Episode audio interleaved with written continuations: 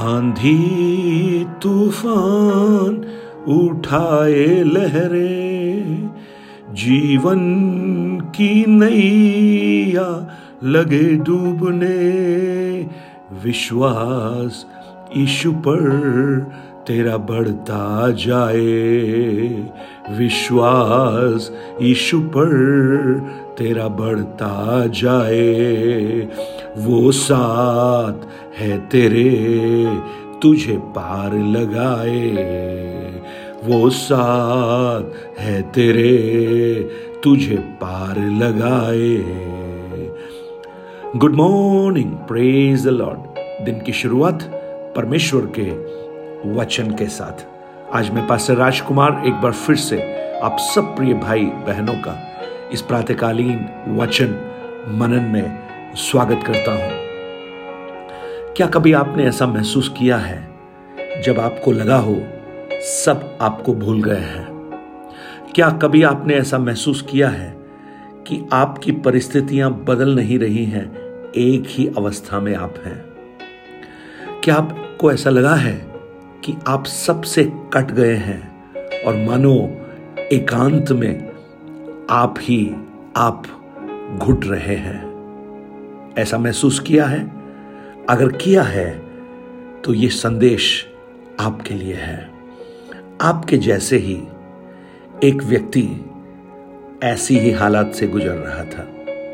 और उसका नाम कोई और नहीं, नूह था।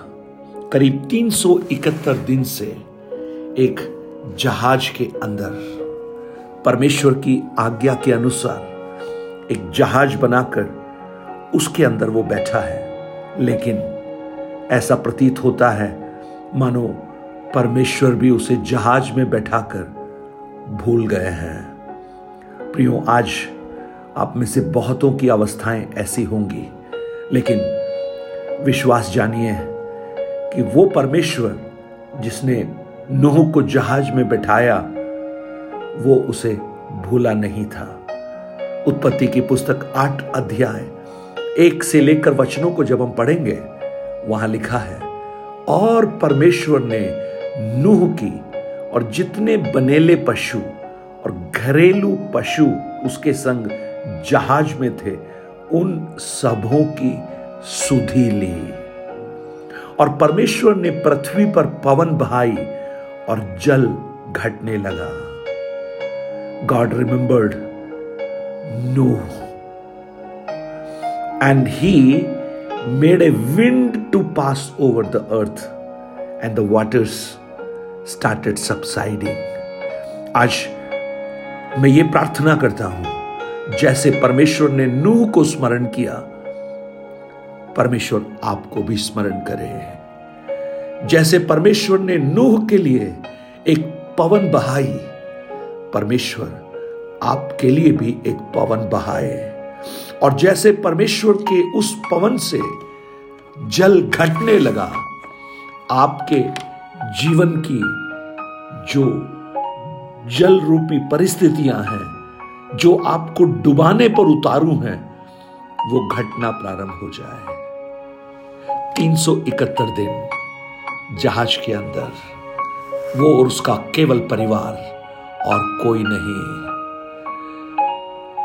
हालेलुया। आज आप में से कई लोग ऐसा अवस्था से गुजर रहे होंगे। लेकिन परमेश्वर के वचन को जब हम पढ़ते हैं, हम प्रोत्साहित होते हैं।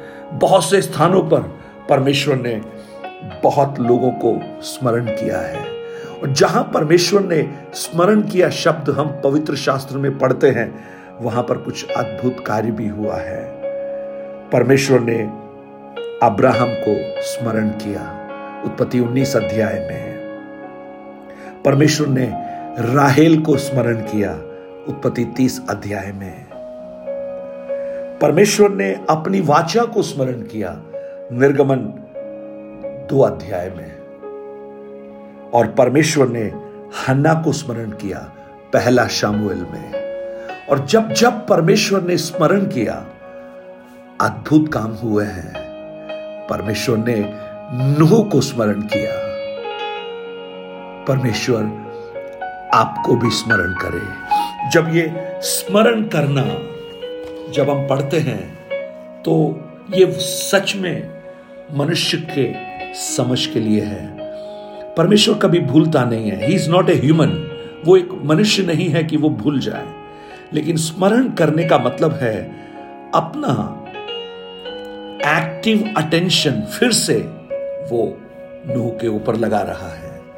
और आप देखिए, समस्याओं का अंत करने का तरीका देखिए। पूरी पृथ्वी जल से भरी है और परमेश्वर एक हवा बहा रहे हैं और जल घट रहा है। आज कुछ के जीवन में वो परमेश्वर की हवा बहना प्रारंभ हो। जल घटने लगे, वो अवस्थाओं में परिवर्तन आने लगे। ये जल हवा से हटेगा, परमेश्वर को मालूम है। उसने जल भेजा है तो उसे पता है कि जल कम भी कैसे करना है। देखिए, जब वो हवा बही, एक जल घटने लगा। गहरे समुद्र के सोते और आकाश के झरों के बंद हो गए। और जो वर्षा होती थी, वो भी थम गई। और जहाज़ अरारात नामक पहाड़ पर टिक गया। ओ, आज इधर उधर जो भटक रहे हैं, जो बिना किसी दिशा निर्देश के इधर, वहाँ, यहाँ, न जाने कहा हमारा गंतव्य होगा, ये सोच रहे हैं। लेकिन परमेश्वर एक हवा बहाए और वो हवा आपके जीवन रूपी नैया को उस स्थान पर पहुँचाए, जहाँ पर परमेश्वर पहुंचाना चाहता है। आपके लिए परमेश्वर कुछ आरारात को स्थापित करे। लॉर्ड आरारात परमेश्वर का वो पर्वत जहाँ पर नूह पहुँच गया। ओ, उसका भटकना बंद हो गया। उसका असमंजस खत्म हो गया। अब उसे पृथ्वी दिखाई दे रही है। ओ, शायद हो सकता है आपको कुछ दिखाई ना दे रहा हो। हर तरफ़ जल ही जल दिख रहा हो।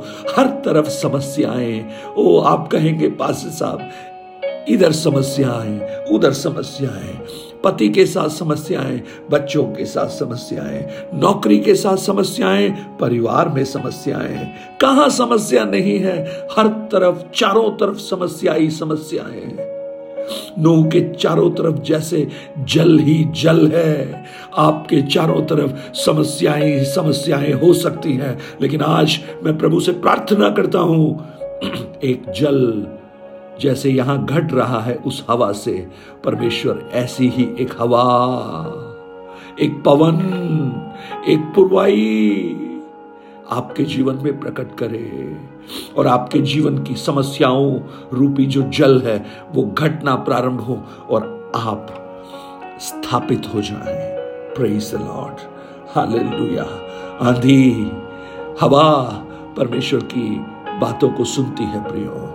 एक आवाज़ से जो सब कुछ उद्भव कर सकता है, वो एक आवाज़ से सब कुछ शांत भी कर सकता है। मरकुश चार अध्याय में, ओ आंधी तूफ़ान के बीच में जब चेले घबरा गए, प्रभु यीशु वहाँ खड़े होकर आंधी और तूफ़ान को डांट कर कहते हैं, थम जाओ, शांत हो जाओ और सब कुछ शांत हो गया। हवा भी उसकी आज्ञा को मानती है। आज आपके जीवन की परिस्थितियाँ कितनी भी खराब क्यों ना हो। ओ लेकिन आप सोच रहे हो, सब कोई मुझे भूल गया। या यहाँ तक कि परमेश्वर भी मुझे भूल गया। लेकिन मैं आपको कहूँ, वो आपको स्मरण करता है। वो आपके लिए हवा बहाएगा, आपके जीवन का जल घटेगा, आप स्थापित हो जाएँगे। हाल ये वचन कुछ लोगों के लिए अद्भुत काम करे मेरी प्रार्थना है। स्वर्गीय पिता, आज मैं प्रार्थना करता हूँ, जैसे नू भटक रहा था, उसका जहाज़ मालूम नहीं कहाँ, उसे लग रहा होगा, मालूम नहीं कहाँ जा रहा है, लेकिन आपको कभी भी नहीं लगा कि वो out of out of direction है। प्रभु, मैं धन्यवाद करता हूँ। आपका अनुग्रह का हाथ बढ़ाना और इन लोगों के, मेरे भाई बहनों के जीवन के जल घटने प्रारंभ हो और उनकी नैया आप जहाँ पहुंचाना चाहते हैं, वहाँ पर पहुँचे। आप उनको स्मरण करें। यशु के नाम से। आमेन आमेन। Nine eight two nine zero three seven eight three seven पर आप अपने प्रार्थना निवेदन और गवाहियों को हमसे शेयर कर सकते हैं। Have a blessed day. God bless you.